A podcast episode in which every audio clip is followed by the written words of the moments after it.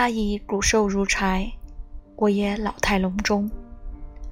他没有力量说话，还强睁着眼睛招待我。他现在故意慢慢走，让我一程一程送，尽量多聚聚，把一个小梦拉成一个万里长梦。这我愿意。送一程，说一声再见，又能见到一面。离别拉得长，是增加痛苦，还是减少痛苦呢？我算不清。但是我陪他走得愈远，愈怕从此不见。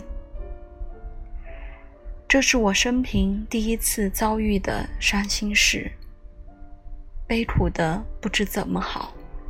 只会痛哭，哭个没完。钟书百计劝慰，我就狠命忍住。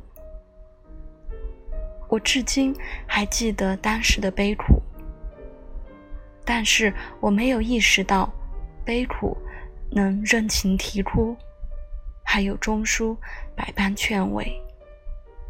我那时候是多么幸福！我使劲咽住，但是我使的劲太大，满腔热泪把胸口震裂了。我抚摸着一步步走过的驿道，一路上都是离情。我们如要逃跑，不是无路可走。